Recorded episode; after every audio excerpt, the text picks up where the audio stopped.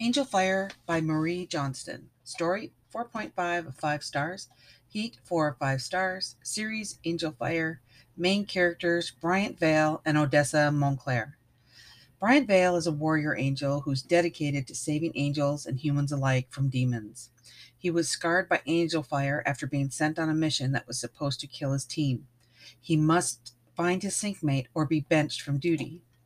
Odessa Montclair is an angel analyst, born to privilege with a senator father, but a past that haunts her to this day.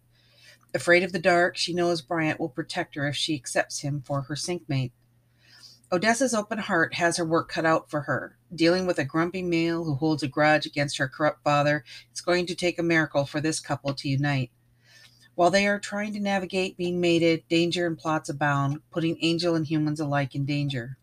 Odessa's life is on the line after she, is, she discovers concerning reoccurrences on Earth.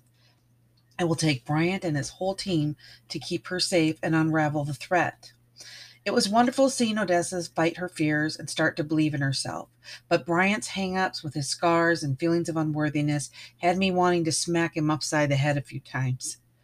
First, I should say I'm not always a the greatest fan of angel stories, but Johnston creates an interesting world told from multiple viewpoints that pulls you in and lets you get invested with her characters.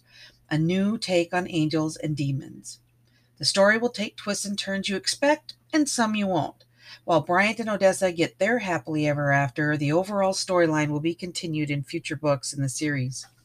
I wasn't the biggest fan of the abrupt ending and dangling storyline, but the next book is already available, so I won't need to wait to find out what happens next. For more of my reviews, follow my blog at wyldheartreads.wordpress.com. If you prefer to listen to my reviews, follow me wherever you're currently listening to.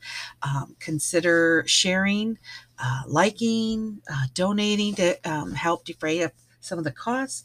Um, and hopefully, you'll be here for my next one. Have a good day.